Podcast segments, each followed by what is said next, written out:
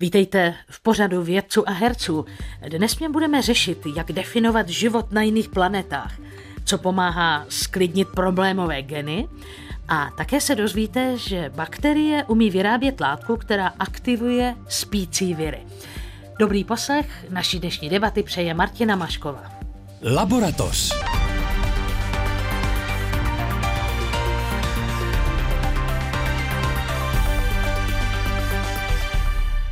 Mé pozvání dnes přijali chemik Petr Cígler. Dobrý den. A biochemik a molekulární imunolog Marek Cebecauer. Dobrý den. Naší společnicí v debatě bude dnes herečka Lenka Krobotová. Krásný den. Vítám vás všechny. Začneme tím vznikem života, co říkáte. Astrobiologové, kteří pracují pro NASA, tedy Americký úřad pro letectví a vesmír, zkoumají chemické vlastnosti života a položili si otázku, jaké by mohl mít život na jiných planetách. Na Zemi totiž je život výsledkem stovek chemických reakcí a s nimi pomáhají enzymy, látky, které určují podobu nebo rychlost chemických dějů. Petr Cígler má slovo ta materie, která rozhoduje vlastně o tom, které ty jednotlivé pochody budou mít přednost, které mají být rychlejší nebo významnější v daný moment, tak to jsou katalyzátory, které jsou bílkovinné povahy, v našem případě jsou enzymy. Je to jenom specifický druh katalyzátor, jako když ho máme ve výfuku v autě, tak v našem organismu katalyzuje zase nějaké jiné procesy. A to, co je zajímavé, že biochemici a chemici k tomu přistupují s takovou jako můj, až jako atomárním, detailním pohledem, která skupina, kde se v tom enzymu vyskytuje, co způsobuje a jak interaguje. Prostě zajímá je to z té chemické podstaty. Ale to, co udělali tihle kolegové z NASA, tak ti na to koukají s úplně odosobněným, jaksi až téměř jako nechemickým přístupem a začínají ty enzymy třídit podle jejich funkcí úplně bez k nějaké struktuře, k tomu, jestli ten enzym vypadá tak nebo onak, tak je začínají třídit. Všimají si, že se jim začínají ty enzymy třídit do takových jaksi trošku jiných skupin, respektive podle toho, k čemu jsou potřeba. A oni právě z toho se pokusili vyvodit, jaké jsou základní nezbytné znaky toho, proč nějaký organismus vůbec může fungovat a jestli by to šlo taky převést do zcela obecnější roviny, to znamená vůči nějakému mimozemskému organismu. Ano, ano, tak my prostě teď zjišťujeme, jakou chemii by mohl mít mimozemšťan. Trošku popustíme už do fantazii. Lenka Krobotová, její asociace tady spojené s tou prací. To, co se mi teď honí hlavou, je, že si promítám znovu představení z našeho Davidského divadla, který se jmenuje Elegance molekuly, o profesoru Antonínu Holém. Tyhle ty všechny pro mě fantastické jako věci vlastně s humorem přiblížili jako běžnému lékovi a divákovi.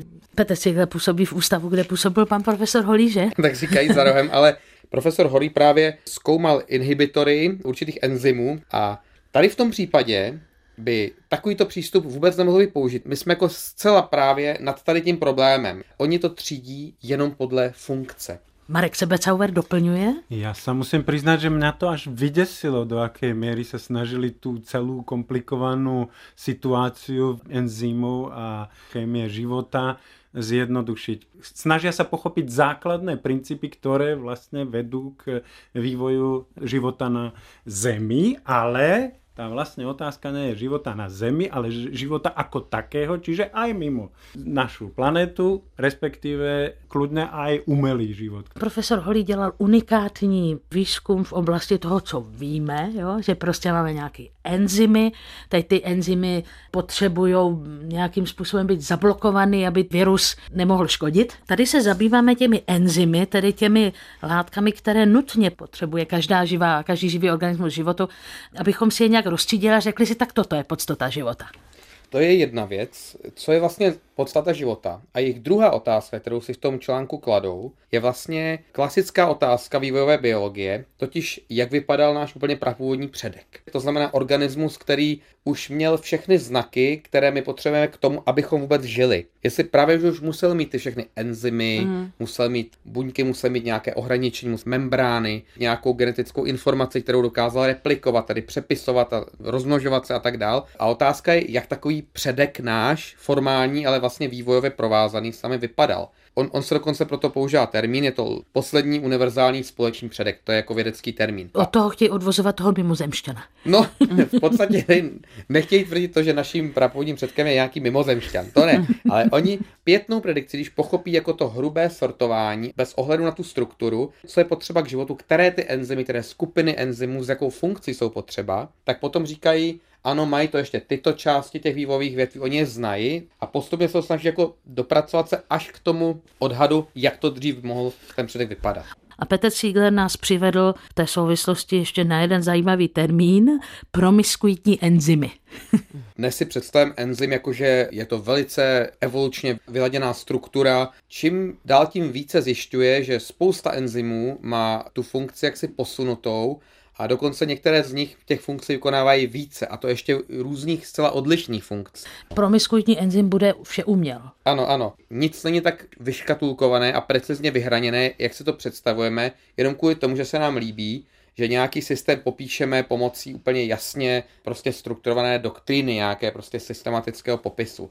Co by bylo zajímavé tady v té souvislosti zjistit o tom posledním společném předkovi, zřejmě možná o nějaké bakterii, která kdysi byla předek všeho života. Oni to vlastně zjistili, protože jistý, jistý stupen univerzality tam našli, takže použili roztriedenie na velmi jednoduché roztriedenie, které sice existuje, v biochemickom svete na 6 kategórií enzymov, dokonca oni ešte dve kategórie spojili, takže nakoniec pracovali len s piatimi kategóriami, ale im to nakoniec v, v mnohých prípadoch vyšlo tak, ako to už prezentoval Petr, tak, že tie enzymy nemusia byť profesionalizované na to, aby robili len jednu úlohu, ale môžu tých úloh zvládnuť o mnoho viac a hlavne, že môžu poskytovať tú diverzitu, ktorú dneska už vo výsledku máme, napriek tomu, že na začiatku sme začali s jedným organizmom a dneska už ich máme spoustu, pretože boli schopné robiť spoustu rôznych úkonov a bol to jeden Hodinový manžel prostě zašroubuje, přibije obrázek na stěnu, upraví kohoutek, enzymy prostě umí lecos. No takhle jsem to taky myslela. Ano, oni se vlastně snažili najít cestu, jakoby minimální podmínky toho, které vlastně definují jakési zákony života. A to ešte použili dosť selektívny zdroj informácií, pretože mikroorganizmy sú o mnoho viac zmapované, ako sú nějaké ano. väčšie organizmy v této štúdii použít. Kdo nic nedělá, nic neskazí, ani ten hodinový manžel, ani fyzik z NASA, tak trošku nám pootevřeli obzory. Určitě. Posloucháte Laboratoř. Vědecké novinky, které odborníci vysvětlují a herci glosují. Premiéra v sobotu dopoledne po půl jedenácté na Plusu. Mými hosty jsou dnes chemici Petr Ziegler a Marek Cebecauer a herečka Lenka Krobotová. Od života na jiných planetách zase k životu tady na Zemi a k tomu, že se v něm vyskytují někdy situace, kdy zkrátka imunitní odpověď je chybná. Genetičtí inženýři z Tokia vymysleli nástroj, který dokáže tu nesprávnou odpověď napravit.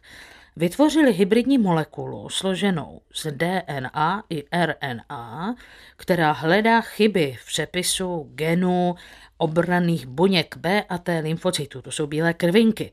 Za normálních okolností, jak víte, spolupracují, aby zbavili tělo cizorodých látek, jenomže když se ty jejich geny uvedou do chodu, aktivují v nesprávnou dobu, vzniká nemoc. My jsme za covidu často slyšeli o přehnané imunitní reakci. Je to tady něco podobného? Ano.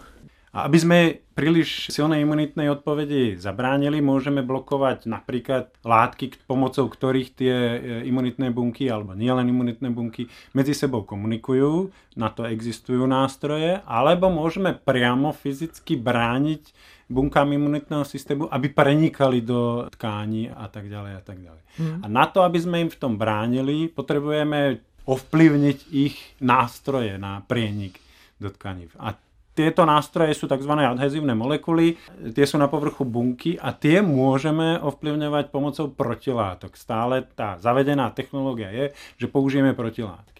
A nie vždycky sú to, je najlepšie zasahovať do týchto e, povrchových molekúl. Niekedy vieme zo základného výskumu, že keď ovplyvneme nejakú látku vnútri, tak nejaký proteín, tak e, dojde, tak to môžeme vyladiť o mnoho lepšie bez veľkých následkov, pretože zase na druhej strane, keď má, je niekto infikovaný, potrebujeme, aby tam ten, tá imunitná bunka zase sa dostavila, takže keď zablokujeme receptory, tak ona sa nikam hmm. nedostane. Dejme tomu, že na to jdeme s nějakým detektorem. Hledáme, kde se to pokazilo. Uvažuji správně, tam se Petra Cíglera.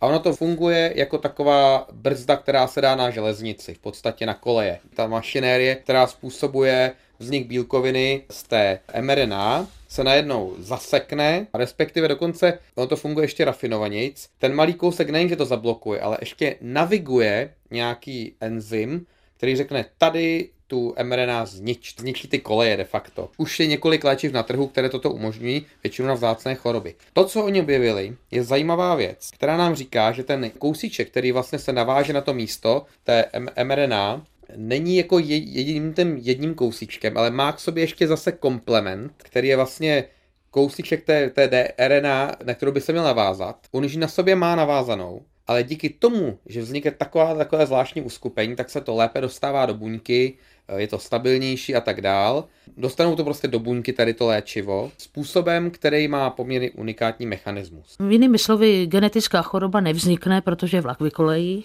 Ale na to, aby vlak vykolejil, je to tam třeba dostat. Pokud se bavíme len o dostání to do té jednotlivé bunky, to by ještě nebylo tak zložité. Je důležité tam dostat tu zátarasu. Tu zátarasu. A tu zátarasu tam dostat ne, hovorím, ne do té bunky, ale cez celý organismus. Já to potřebujem nějakým způsobem či už inikovat do krví, alebo to potřebujem dostat eh, do toho těla nějakým jiným způsobem. A keď inikujem tyto eh, molekuly, které se používají běžně do krvi, tak v průběhu hodiny tam nenajdeme vůbec nic. Je to jako fantastický tohle poslouchat. Eh, zároveň ale napadá vlastně, kdy jako je lepší nechat, aby si imunita poradila sama a kdy vlastně je dobrý do toho takhle zasahovat. Oni vytvorili stabilnější molekulu, ale ta molekula nemá daleko siahle následky dostane se v tom organisme tam, kam se má, mm-hmm. protože je chemicky stabilizovaná a ještě je tam jeden trik, o kterém se budeme za chvilku bavit, který jej napomáhá dostat se do e, buněk imunitného systému, ale Potom už, keď je v, tom, v tej jednotlivej bunke a vytvára tie zátarasy na tých kolejniciach a tam je hrozně dôležité povedať, že to sú zátarasy, ktoré vedia rozlíšiť, že či tie kolejnice idú z Prahy do Budejic alebo z Brna do Olomouce. Jasne. A to mm. je strašně dôležité. Táto metoda, na rozdíl od protilátkovej metódy, môže práve že blokovat tie správne cesty a dá sa to kombinovať veľmi ľahko, pretože tá chémia je tu veľmi široká v, tých, v prípade tých protilátok, ktoré sú dneska bežne používané je, je těch možností o mnoho, o mnoho méně. Hmm. A táto metoda by mohla tomu nápomoct. Ale ještě jedna důležitá věc. Ona to blokuje ty kolejnice len po nějakou dobu. Takže to je to, že keď, keď náhodou my použijeme nie úplně správnou zátarasu, tak sa dá relatívne rýchlo, ten organizmus sa z toho rýchlo dostane a mm-hmm. môže pokračovať ďalej. A my môžeme použiť zase, skúsiť použiť ďalšiu, mm-hmm. e, ďalšiu zátarasu a, a e, inú terapiu. Budeme velmi pozorně sledovat, jestli opravdu ten směr, o kterém uvažují, pokoušet se přijít takhle na kloup roztroušené skleroze, byť tedy zatím na tom myši modelu, tak kež by se to podařilo. Oni už na tom vlastně pracují od roku 2015, kdy vyšla jejich první studie, kde vůbec tady ten princip jakoby ukázali, že je možné ho použít. A ta je ta druhá studie, která vyšla letos, vlastně po sedmi letech až, tak ukazuje, jak vlastně ten výzkum je náročný, protože tohle je teprve první jejich realizace in vivo, kdy ukázali, že to dokáže vylečit zvířata, která měly nějakou autoimunitní chorobu, která byla jako takzvaný jako model tak vlastně tady to demonstrovali dokonce na několika typech těch modelů, takže to je jako výsledek, který jako směřuje dál. Předtím to byl jenom ten nástroj, dneska už ukazuje jeho použití v živém organismu. Mm-hmm. Ja by som len doplnil, že to nie je úplne vyliečené a to je vec, ktorú podľa mňa riešia buď teraz oni, alebo je veľmi dôležité vyriešiť a to je to, že túto látku treba podávať opakované. Pre, pre liečebné účely ju treba podávať opakované. A podobne ako sme zažili s vakcináciou proti SARS-CoV-2, kde teraz furt diskutujeme, že či dve dávky, tri, štyri, pomaly už by aj zvyšovali. V momente, keby sa podarilo, a to platí aj pre túto konkrétnu prácu, ich aplikovať povedzme pomocou masti alebo pomocou intranazálneho spreju, tak jak si niekto aplikuje nosné kvapky, tak by to bylo fantastické, keby to, keby to fungovalo aj tak. Ale tým, že oni obrovitámsky neskutočným spôsobom zlepšili stabilitu tej látky, tak tam istá šanca je s tými pôvodnými látkami, by som to ani neskúšal. Takže máme mít naději. Mm, Já si myslím, že je to fantastické. Posloucháte Laboratoř, pořad vědců a herců. Mám tu dnes biochemika a imunologa Marka Cebecauera, chemika Petra Cíglera a herečku Lenku Krobotovou. Bakterie v našem střevě vyrábějí řadu chemikálií. Některá známe dobře, perfektně, jako jsou antibiotika, u jiných netušíme, proč je vyrábějí. A vědci z Marylandu zjistili, že jedna z takových chemikálií jmenuje se kolibaktin, probouzí spící viry a ty pak napadají sousední buňky. Máme takovou informaci navíc, která může přispět k výzkumu nádoru tlustého střeva, protože ten kolibaktin pozorovali právě vědci v souvislosti s těmito nádory. Proč je to zajímavá studie? Marek Cebesauer otevře tuhle debatu. Je to látka, ktorá je študovaná už veľmi dlho, akorát, že neustále sme hľadali jej úlohu v ľudskom tele. Že k žiadnemu zásadnému záveru sa nepodarilo dostať. Až teď. Myslím si, že áno. Je to fakt krásna práca a išli na to autori úplne inak a povedali si, aký to má vplyv na baktérie. Pretože my v našom organizme, obzvlášť v čerevách, máme obrovské spoločenstva baktérií. To sú kolónie, ale oni nie sú, nepozostávajú z jedného typu, nejakej E. coli povedzme, ale pozostávajú z najrôznejších baktérií a tie tam spolu nejakým spôsobom spolu nažívajú a dokonca v mnohých prípadoch viem o tom, že si pomáhajú a ten kolibaktín zistili, že vlastne je takou súčasťou toho komunitného existovania v tom čreve. Ano, mikrobiální společenstvo v našem střevě, to je velmi časté téma posledních let i tohoto pořadu. A tady jsme prostě u nějaké látky, která tam tedy zaškodí. Ono to vypadá tak, totiž, že ty účinky, je to paradoxní, ale ty, to, co tvrdí autoři, a spíš to navrhují teda v té studii, že by tak mohlo být, je, že účinky tohoto toxínu na vznik rakoviny, dejme tomu na lidské buňky, jsou spíše jakýmsi vedlejším produktem té toxicity. Je to jakási toxicita, která se vyvinula díky chemické reaktivitě toho toxínu. On totiž je schopen svázat mezi sebou, jako říká se tomu crosslinking, zesíťování, síťuje vlákna DNA chemickým způsobem a to škodí lidským buňkám. U těch bakterií ten účinek je asi trošku odlišný, ale především se ukazuje, že asi je daleko významnější než tadyhle ten jako, jakýsi vedlejší účinek na člověka, ačkoliv to bylo předmětem naprosté většiny studií, které se tím toxinem hmm. zabývaly. Snažím se, abych to neinterpretovala černobíle, jakože zlá a dobrá strana, jo, ale přece jenom jsem zvědavá, jestli ten kolibaktin si máme přiřadit tedy spíš těm škodičům, anebo ne. Máme ho spojený s tými ochoreniami čreva, ale na druhej strane my nevieme za normálnych okolností, či tam stále nefunguje, či je nejakým regulátorom toho mikrobiálneho spoločenstva. Tam je totiž strašne zaujímavé, že tá látka je strašne nestabilná. A preto, zdá sa, nemôže za, v našom organizme mať nejaký zásadný vplyv na, na, na naše bunky. Tam je vyslovene potrebný kontakt medzi jednotlivými baktériami. A oni musia byť v styku, to, to práve, že je, je jeden z výsledkov tejto práce, je, že pokiaľ tie dve baktérie, jedna produktívna a druhá cieľová, sú v oddelených komórkach, ale s tým, že, že by sa tá chemická látka mohla presunúť aj do tej druhej komórky, tak to ne, vôbec nefunguje. Tak neškodí ten Vôbec kolibaktin. nemôže škodiť. Hmm. Takže musia tie baktérie spolu nejakým spôsobom koexistovať. Co vám to evokuje, tohle soužití bakterií, virů? A... Ano, asi jako k většině lajků, mě, mě se prostě honí film hlavou, jo. Já když slyším bakterie, vir, tak samozřejmě první se člověk jako posype, vidí něco jako hroznýho a zároveň, když tady vědci mluví vlastně o kontaktech a to ko- koexistencích a podobných, te, podobné termíny používají, tak je, nebo komůrky jste zmínil, tak vlastně já si představuju to jako animovaný film, protože to je takový pro běžně člověka nejlíp. Prostě si představuju, jak, jak to vypadá vlastně, jako nějaký figurky nebo něco.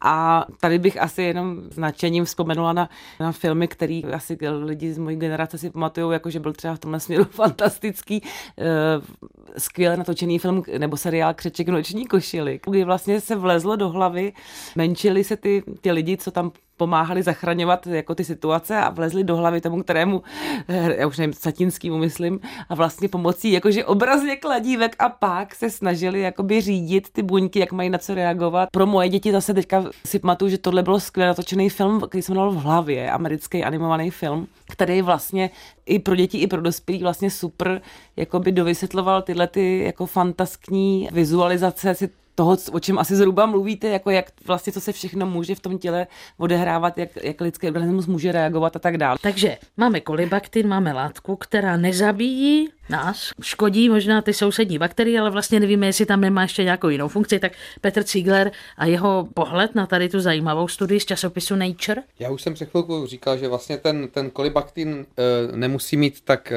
jako negativní účinek, jak se mu přisuzuje. Kdybychom dokázali ten jeho účinek možná eliminovat nebo zjistit, proč je někdy produkován v tak vysoké míře, že už může způsobit třeba rakovinu, tak to je asi ta důležitá věc. Jinak si podle té studie se domnívám, že oni odhalili vlastně jako další mechanismus toho, jak se regulují celé bakteriální populace a vztahy mezi nimi. Ta velice důležitá látka, ten regulátor je právě vlastně tento toxin, který ve skutečnosti se zdá, že byl možná evolučně vytvořen spíš pro tento účel a to, co dělá s naším střevem, no, tak to je jako smutný, že prostě může způsobit rakovinu střeva, když je nějak, když se vyskytne jako víc nebo možná ty eh, lidské buňky mají k němu větší citlivost. Nevím přesně, proč je to takhle, ale možná kdybychom tomu ještě lépe porozuměli, tak se té rakovině střeva možná můžeme i vyhnout. Páni, no tak už jsme naznačili směr výzkumu. A Marek Cebecauer zhrámuje, co by imunolog, tuhle naši studii? Tam právě, že ještě jeden zajímavý poznatok je priamo z této studie a to je to, že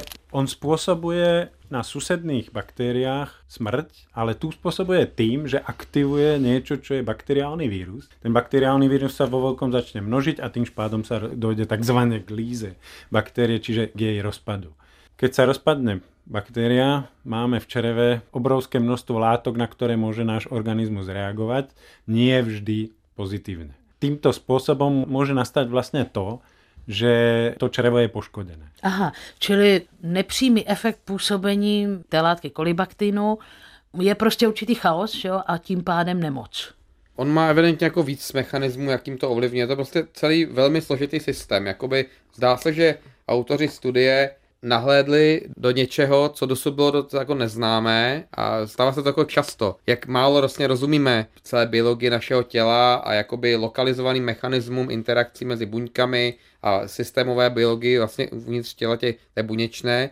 A to, co se zdá, tak eh, třeba ten kolibaktin evidentně to, co říkal Marek, že může působit nepřímo díky tomu, že vlastně rozpadlé bakterie můžou indukovat chorobu, vlastně endotoxiny a tak dál z nich vznikající, on i ten kolibaktin u něho přímo je známý molekulární mechanismus, jak on sám poškozuje ty lidské buňky. Ale zároveň se zdá, že bez něj, jak bychom vůbec existovali, bez něj by nevíme vůbec, co by nám ve střevech fungovalo. Jestli by celá ta bakteriální společenstva byla schopna existovat a ono to vypadá, že to je právě regulátor. Ještě jednou zdůrazně to, co říkal Marek, právě, že v podstatě jedny bakterie indukují zkázu jiných tím, že v nich aktivují vznik viru, které je zničí. Oni, té, oni ty viry, když mají v sobě, jsou implementované v jejich genomu a prostě ty, ty fágy najednou se aktivují a ta, tu bakterii provrtají a prostě zlikvidují, uvolní se z ní a zdá se, že jedny bakterie takhle dokážou jakoby nepřímo útočit na jiné, tím, že využijí jejich vlastní zbraně. To je zcela nový mechanismus, který nebyl úplně známý, jako na bázi regulace, myslím, teď, regulace těch populací. No, Já jsem ještě k tomu velmi rád dodal, aby se naši posluchači nevystrašili, protože těch producentů toho kolibaktínu je veľa ale našťastie naše bakterie, ktoré nám kolonizujú čreva, majú aj ochranný mechanizmus a ten je v tejto práci dosť podrobne popísaný. Jednak sú samozrejme, stále tu rozprávame, že kolibaktín z jednej baktérie zabije druhú a nepovedali sme, prečo nezabíjaj tú, ktorá ho vyslala. Tak E, tam chcem len podotknúť, tá má obranný mechanizmus, tá má v sebe látky, ktoré už som povedal, že je e, málo stabilná tá látka, dá sa, dá sa ľahko rozložiť, takže tie majú takýto mechanizmus a potom sa zdalo, že tie ostatné ho nemajú. A museli, ten, ten, ten, ten konkrétny enzym nemajú. Ale keď potom použili, a sme opäť pri tých prvých dvoch článkoch, keď použili genetickú štúdiu, keď sa snažili pochopiť, že či tam nie je nejaký vzdialenejší príbuzný, a je možné, že sme pri tom prvom článku, kde ide o tú presnosť tých jednotlivých e, enzymov, tak zistili, že vlastne keď to znížili na e, podobnosť medzi e, genetickú podobnosť, genetické informácie dokonca na 20-30%, tak našli obrovské množstvo podobných látok, ale dokonca dokázali, že fungujú. Nie látok, ale enzymov, že chránia cieľové baktérie, nie tie, čo to produkujú, ale tie cieľové pred účinkom tohto kolibaktínu. Takže tým som chcel len povedať, že nemusíme sa zase tak báť, pretože aspoň v tejto štúdii píšu, že 97% baktérií je rezistentných na kolibaktín. Kolik? 97. Tak to je vlastně jenom takový malinký škůdce. No doufejme. Do další komnaty nebo komůrky ve vědě jsme nahlédli dnes spolu svými hosty. A to byli biochemik a molekulární imunolog Marek Cebecauer. Děkuju. Naschledanou. Děkuji Petru Cíglerovi, který je rovněž chemik. Děkuji za pozvání.